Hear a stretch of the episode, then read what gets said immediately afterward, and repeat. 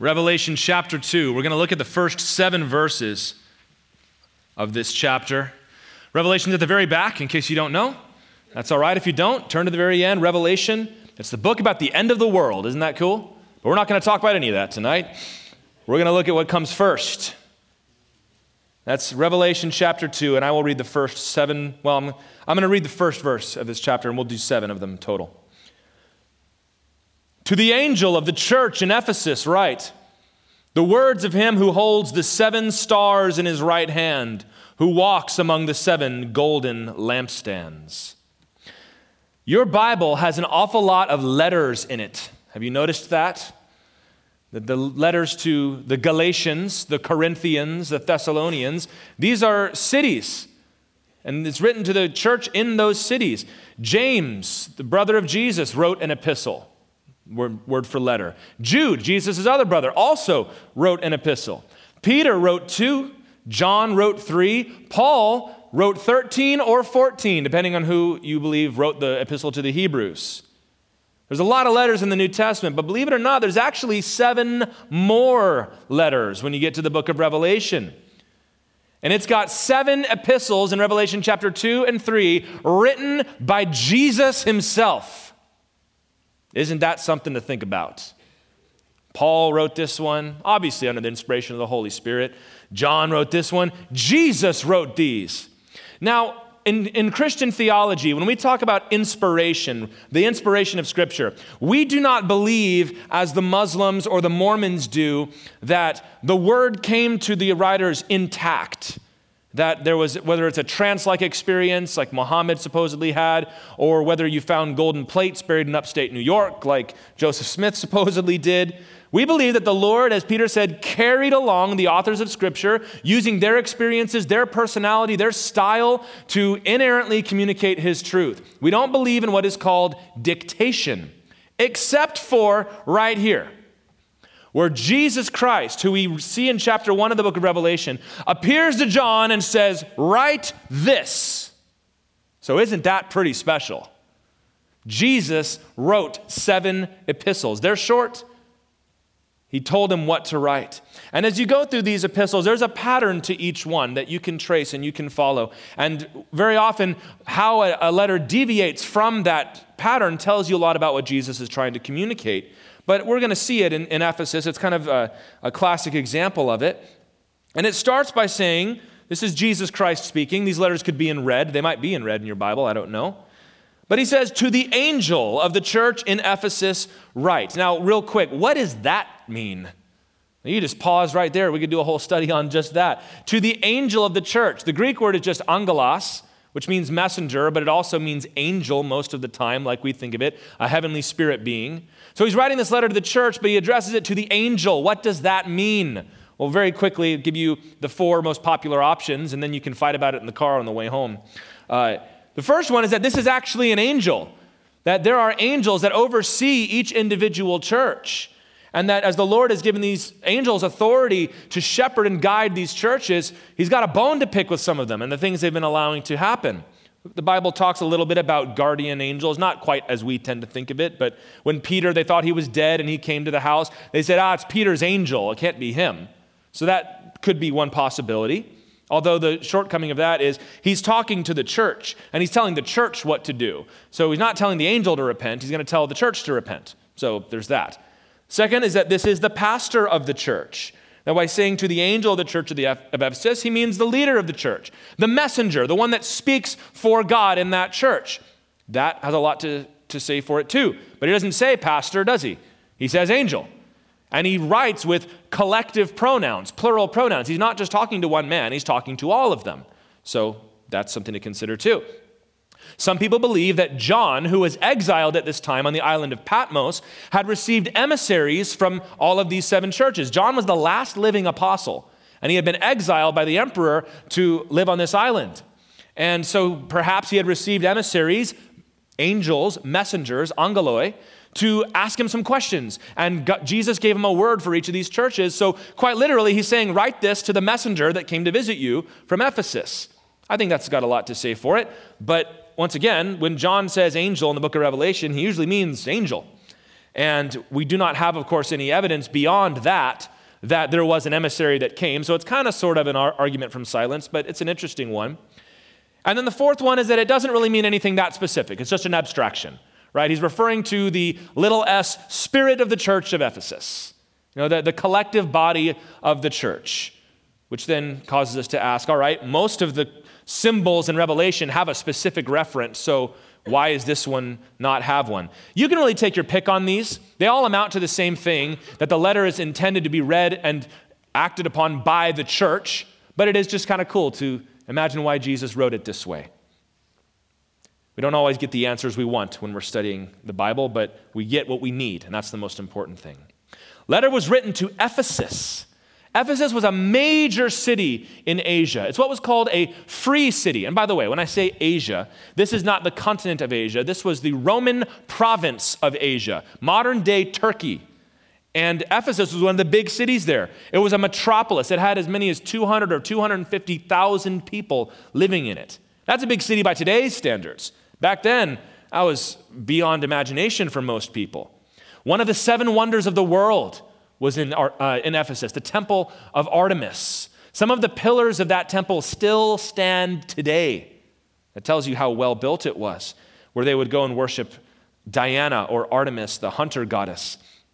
And it was a great port city at the time, although by now erosion has so taken place that the city of Ephesus, where it used to stand, is actually six miles inland. And if you go back and read your history, there were constant public works projects to get all of the silt out of the bay so that they could pre- keep bringing ships in. And eventually they lost that battle. But in the book of Acts, chapter 18, we see Paul planting a church in Ephesus. He ministered there for three years. Paul stayed longer in Ephesus than he stayed anywhere else, twice as long as Corinth, which is the second, second longest at 18 months. But he only came there after Priscilla and Aquila had founded the church there. And after Priscilla and Aquila were there, Apollos came through, a man who is called mighty in the scriptures. Then later on, Paul came and he ministered there. And when Paul was preaching in Ephesus, the gospel was so effective, people started burning their magic books and throwing away their idols so that the idol trade began to get hurt in the city of Ephesus. So the idol makers guild, led by a guy named Demetrius, staged a revolt They did a riot in the streets. They dragged Christians into the public theater and they said, These men are teaching us not to worship Artemis like they cared. Their business was being hurt. That's all they cared about. And they sat there chanting for hours Great is Artemis of the Ephesians. Great is Artemis of the Ephesians. And Paul wanted to go in there and preach to him, and it said all the other Christians held him back. Like, they'll tell you, tear you apart, Paul. Don't go in there. But the Lord allowed that all to subside, and they preached the gospel freely. You can read about that story in Acts chapter 19 if you like.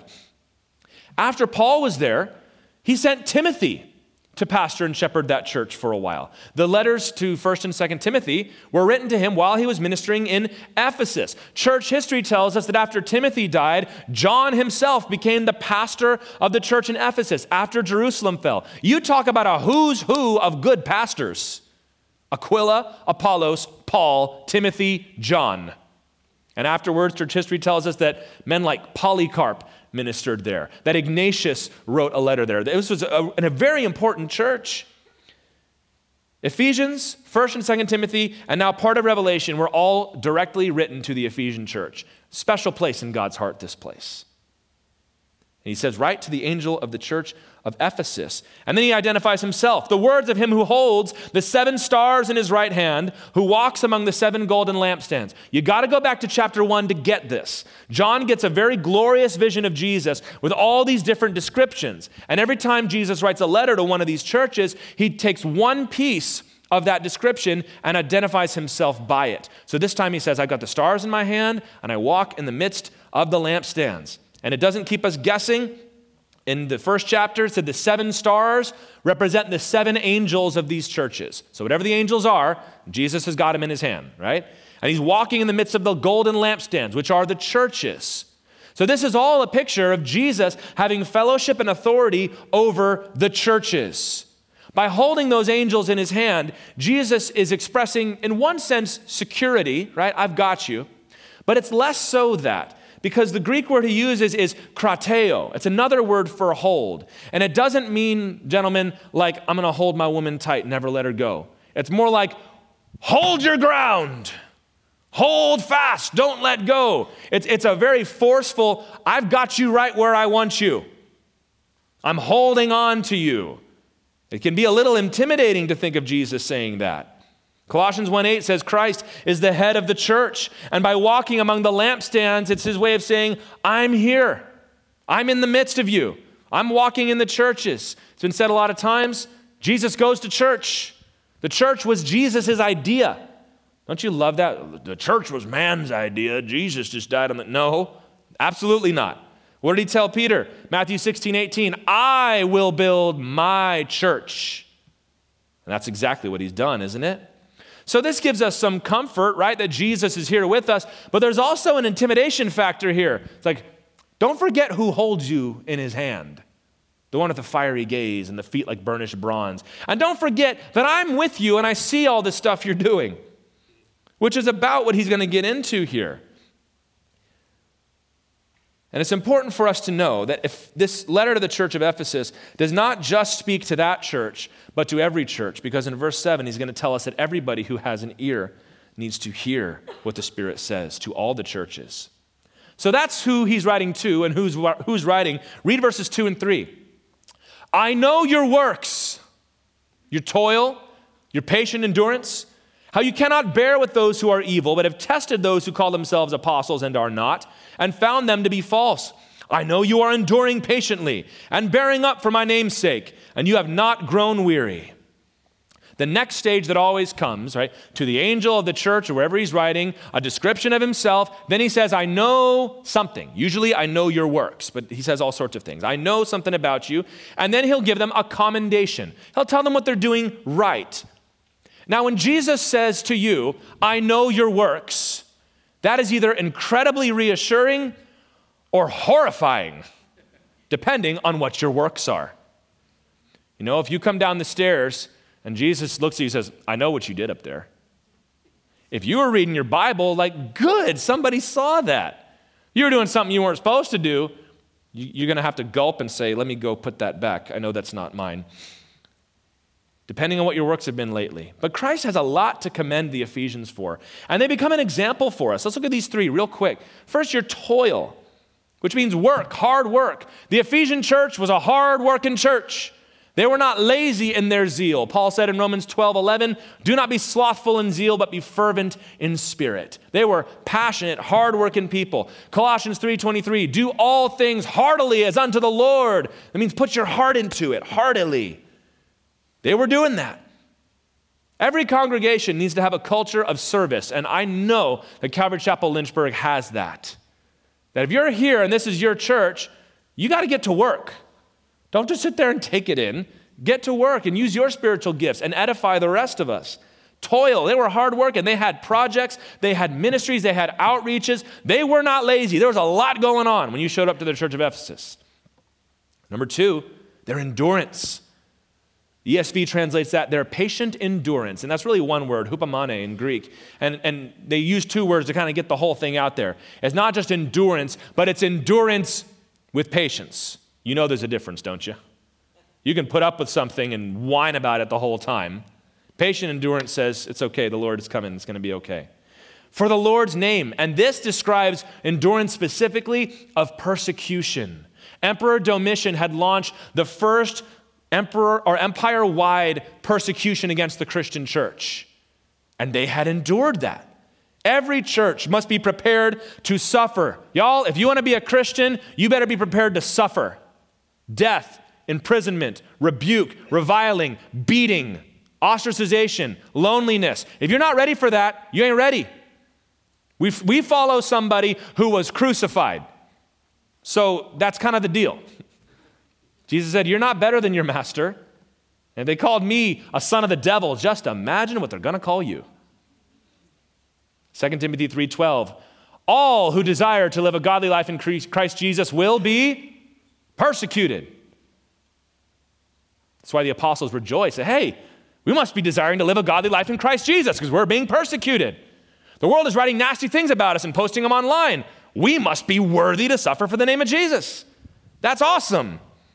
Number three, they're testing. They refused to put up with false teachers. They tested all things. Don't let anybody tell you doctrine doesn't matter. It matters to the New Testament. Make a big deal out of that. 1 Thessalonians 5 Do not quench the spirit, but test all things and hold fast to what is good. 1 John 4 1 Do not believe every spirit, but test the spirits to see whether they are from God. And the Ephesian church was doing that. Especially, he's going to say, the Nicolaitans who the short version is we really don't know who they were, but Jesus hated them and hated their works. So, best not be a Nicolaitan. Some of the churches he'll address were allowing the Nicolaitans to get into the church. The Ephesians were not doing that. Doctrine is of paramount importance. Like the Bereans in Acts 17, check everything against the word. Not against your textbooks, not against your favorite podcast, not against your own opinions or your roommate who likes to talk. Test it against the word. Paul preached to the Bereans and they went home and double checked him and he said, You are noble for doing that. Noble. Pretty cool word. You want to be noble? Double check every Bible study with the Bible. I mean, you look at this description enduring, suffering, working hard, rooting out false doctrine. Church, can I tell you something you already know? Churches are not to be houses of entertainment. I'm not rebuking y'all because it doesn't happen here, I know. But this is not just a show. This is not a place for you to come be around people, you know, get a little sunlight once in a while, hear some live music and a live podcast, some free coffee, and go home. That is not what this is. And that's not what we're aiming it to be. It's not what Pastor Troy is aiming for it to be. We are an ancient order of people who know the truth about God, safeguarding the greatest truth of all time through the word of mouth, one by one discipleship that Jesus Christ rose from the dead. That's much better, isn't it? Wouldn't you rather be part of that? Wouldn't you rather be part of that thing than, oh, I wish the coffee was better. I'll go over here. All of this demonstrates to us that Ephesus was a fine church, doing well in many, many important ways. And if you were to look at a church like that, you'd sit there and clap your hands. Look at them. They endured persecution. They rooted out false teachers. It takes guts to do that. They got so much going on. Praise God. Well, guess what? As important as all those things were, they're not enough for Jesus. With all that I just said, Jesus says it's not enough. Keep reading, verse 4. But I have this against you. I know your works. Here's what you're doing well. But I have this against you that you have abandoned the love you had at first. I prefer the more literal, old fashioned translation. You have left your first love. The next common step in these letters is he would say, I have this against you. There's always a but. There were a couple churches that were doing good and didn't get a rebuke, but the rebuke is the next thing the correction from Christ. And the ESV there gives us a dynamic translation, which is helpful, but literally, you left your first love. You know what love is? It's that word agape, it's that unconditional personal affection. So, what is he talking about here? Three quick options. Number one, this is just general in love. They, they were not loving people, they didn't have the character trait of love. Okay, but first love, that doesn't really fit there, does it? Because you don't start out as a believer with the characteristic of love. That gets built in you later, does it not? Okay, so it's probably not that one. Second one is your love for one another. You're serving and you're rooting out false doctrine, but you don't love each other. Well, that's important too, but is that the first love, the most important love? Is that the love that brought us to the church? It was not. The third option and the right option is that this is their love for Christ. Jesus Christ is our first love, both in order and importance. The first thing that made you a Christian was your love for Christ Jesus, and indeed the love of Christ Jesus for you. It's also the first in order of importance. When Jesus was asked by the religious leaders, What's the greatest commandment? In Matthew 22, he said, you shall love the Lord your God with all your heart, with all your soul, and with all your mind. This is the great and first commandment. You know, even the Pharisees didn't argue with him on that one. well, as much as I hate agreeing with Jesus, I mean, I don't know what I'm supposed to say to that. Yeah, you love God first with everything you've got. Therefore, because Jesus said it is the most important thing in life, and because it was the very thing that brought you to salvation in the first place, the love of God and thereby the love of Christ is to characterize the Christian more than anything else. The number one identifier of a Christian is love for Jesus. And don't get cute with that word love either. They had works. He's not talking about works. They had right doctrine. He's not talking about right doctrine. This is personal affection for the person of Jesus Christ. You know what this word means. Consider John's perspective. John was the last living apostle, the rest of them had been killed. If you read church history at this time, it's so fascinating because they talk about what are we going to do when we lose the living voice? What do they mean by that? When everybody who knew Jesus personally is dead, what are we going to do? And they say, We have the scriptures, and those are great. And yeah, they are. But they said, But we're going to miss asking John, like, Hey, I was reading in Matthew, like, what happened there? And John could tell you. And, oh, yeah. And then Philip didn't like that one very much. And, you know, I actually wasn't there for that. I was out there, you know, picking figs for dinner that night. You know, all of those personal things. Like, what, what, what did Jesus' laugh sound like? The living voice. John himself wrote, I could tell stories to fill up every book in the world. They were seeking him out.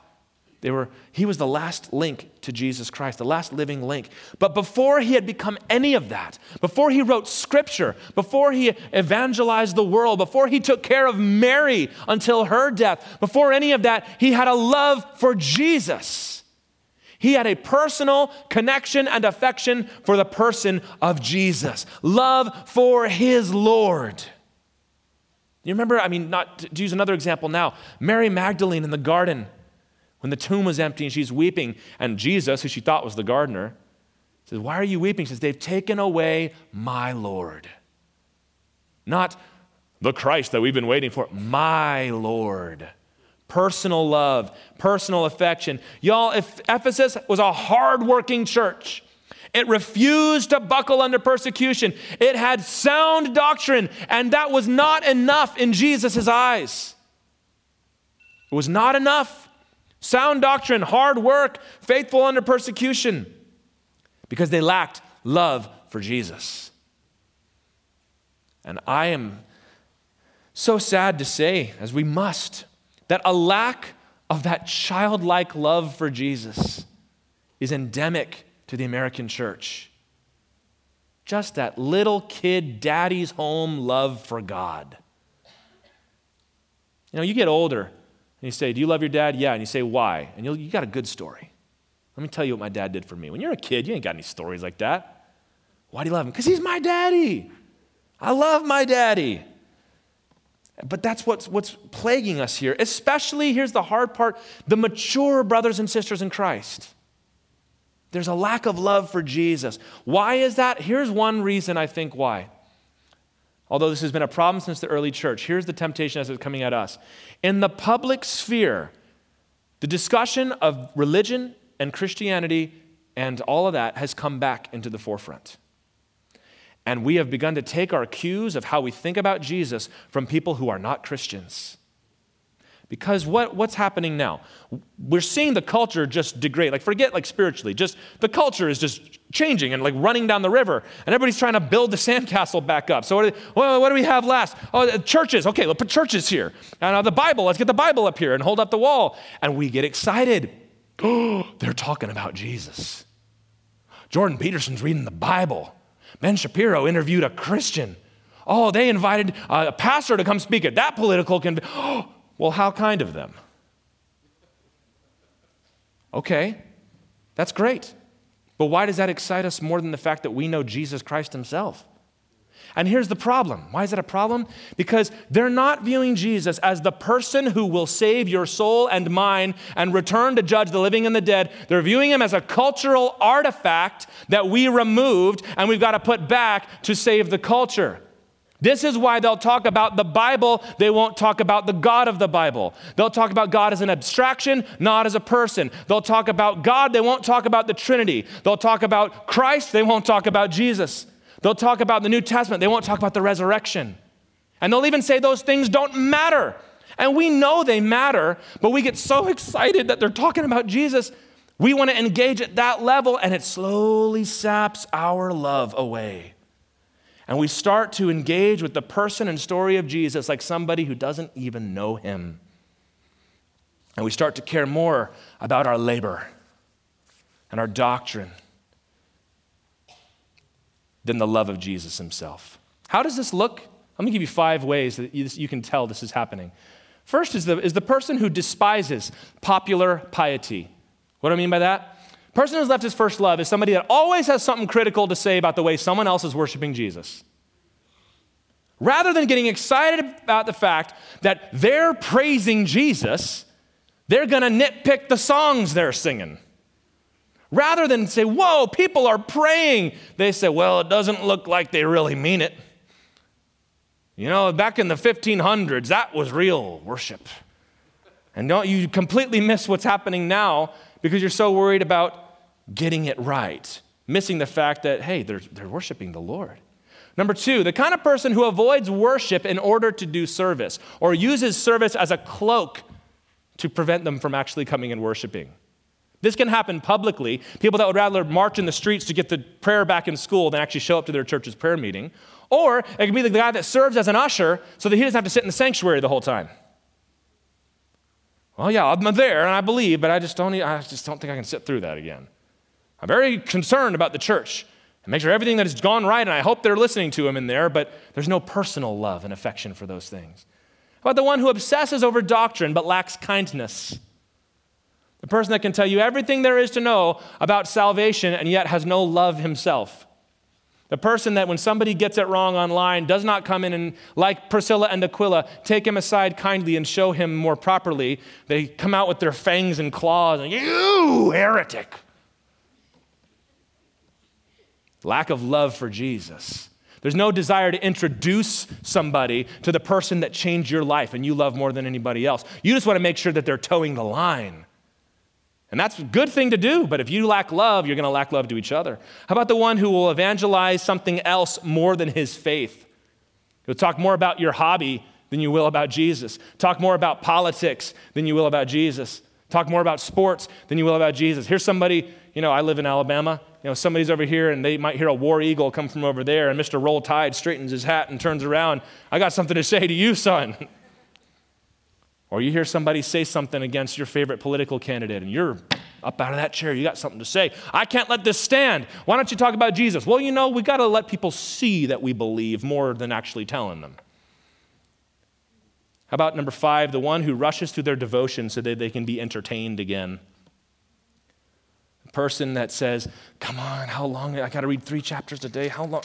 Oh, goodness gracious. What are you rushing for? Well, I only got four episodes left You can sit through a three hour movie, but a 45 minute Bible study just causes our mind to wander. Luke 10, 41 through 42. Remember Martha and Mary? Classic example, right? She's cooking dinner. Mary keeps sneaking off to go listen to Jesus. Martha shows up and gives Jesus the business. But the Lord answered her, Martha, Martha, twice. Why? Because I think he's trying to get her. Martha, Martha, Martha. What? You are anxious and troubled about many things. Maybe you're here and you're anxious and you're troubled. He tells her one thing is necessary. You, you, know the key? Mary has chosen the good portion which will not be taken away from her. Jesus said, I am not about to send her away from sitting at my feet, even to go do something as important as cooking dinner. Love of Jesus first. Where is the love for Christ? In your house, where is the love for Christ? Don't you know that Jesus would rather use a flawed vessel with love than a dead orthodoxy? He'd rather use people that are all kinds of messed up, but man, they love Jesus. That's why Jesus picked the disciples he did. Lord, let's barbecue those Samaritans. You know who said that, don't you? The guy who wrote this down and his big brother the sons of thunder. How about Peter? Peter, who always thought he knew what was right. Jesus put him in charge. He picked those guys. Why? Because, like, man, they love me and they're moving, and I can work with that. We'll straighten out the rest later. And listen, Calvary Chapel, Lynchburg, y'all, you are an Orthodox church. You are a hardworking church.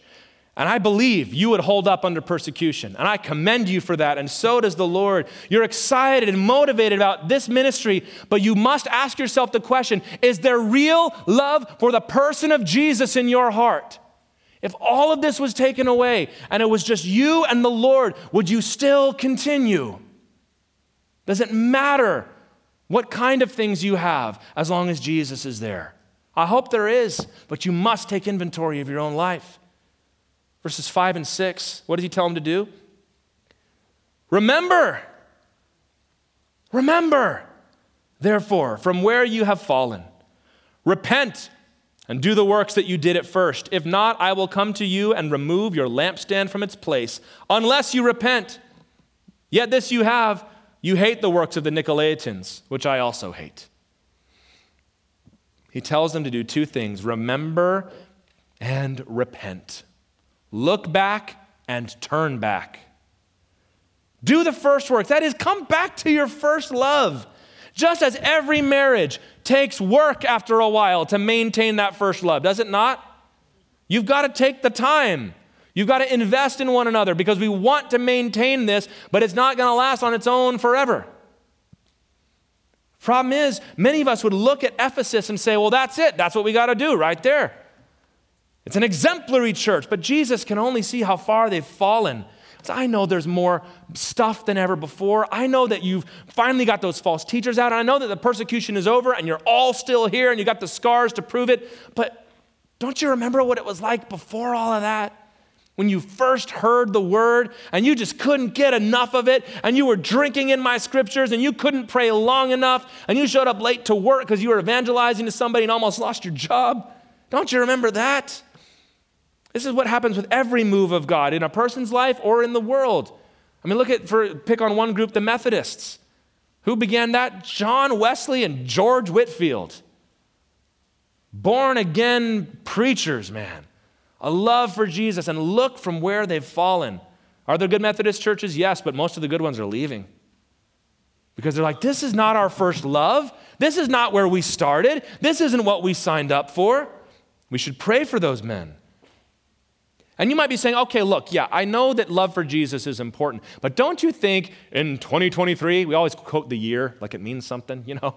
Don't you think that standing firm on doctrine is more important? No. Love for Jesus is more important. Saying doctrine's not, didn't say that. I said more important. Don't you think working hard and actually doing something is more important than sitting around? Nope. Loving Jesus is first. Always first.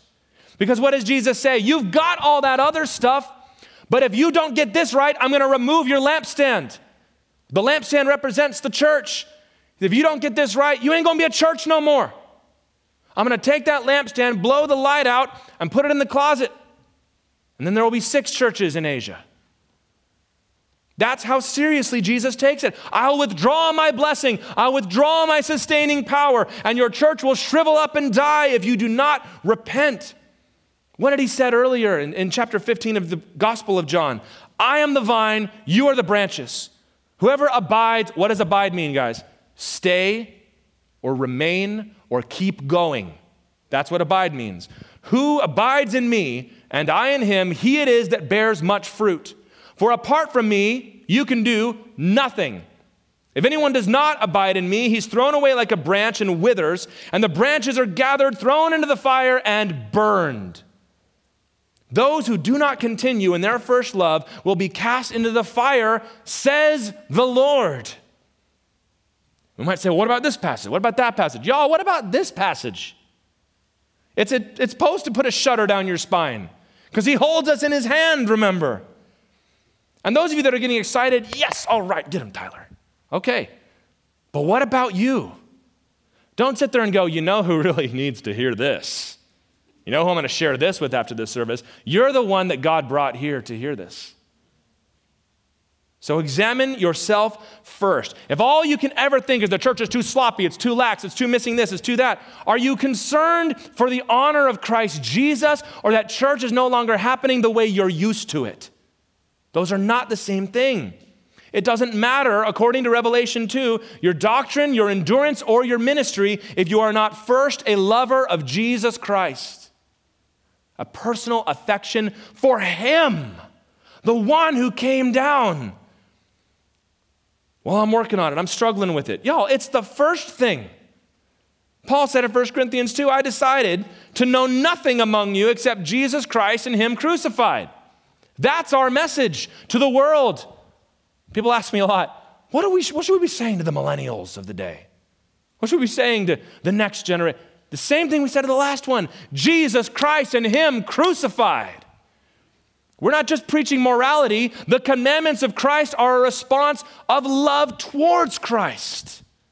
We're not just preaching miracles, as great as those are. Miracles are a demonstration of the love of Christ for another person. It's always primary. The first block is the love for the person of Jesus. So, what do we do? Return and do the first things. And this is the good news you can do the first things. What characterized your early love for Jesus? Go do that. Can we just stop waiting for the mood to strike on stuff? Well, I came to church and they played three songs, but I just didn't, didn't feel it. I was really hoping to worship today, but I just didn't feel it. I came to prayer and I wanted to pray, but I don't know, I just couldn't get there. What get there? Do it. I don't want to be a hypocrite. You're not a hypocrite. You believe it, don't you? Then just do it. I just did a mission trip to Uganda. It was so much fun. What I loved about the congregations there is they did not wait to start worshiping. The music began and they started with, Hallelujah, praise the Lord, yes, and they just began. Kind of like when David said, Soul, bless the Lord. You get in line, soul. I don't know what's up with you today, but we're blessing the Lord today. We're praying today. We're worshiping today. We're sharing the gospel today. We're opening that living book and reading it today.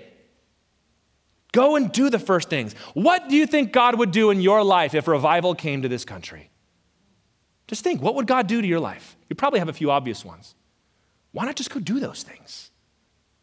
Oh, Tyler, you, I wish you could have seen the Jesus movement. Hey, me too. Why not just go do those things? We had all night prayer meetings. All right, go for it. We will just go to the street and just share Jesus with everybody. We'll go do the former things. Jesus is like, I remember that too. You want to do some more? Come back and do the former things. It's not that the commendations that they were given were wrong. It's not that sound doctrine is wrong, quite to the contrary. But they missed the sitting at the feet part that Mary got right. Where is the delight in the person of Christ? This is what we miss. And when all these public people are talking about Jesus, there's no love for him.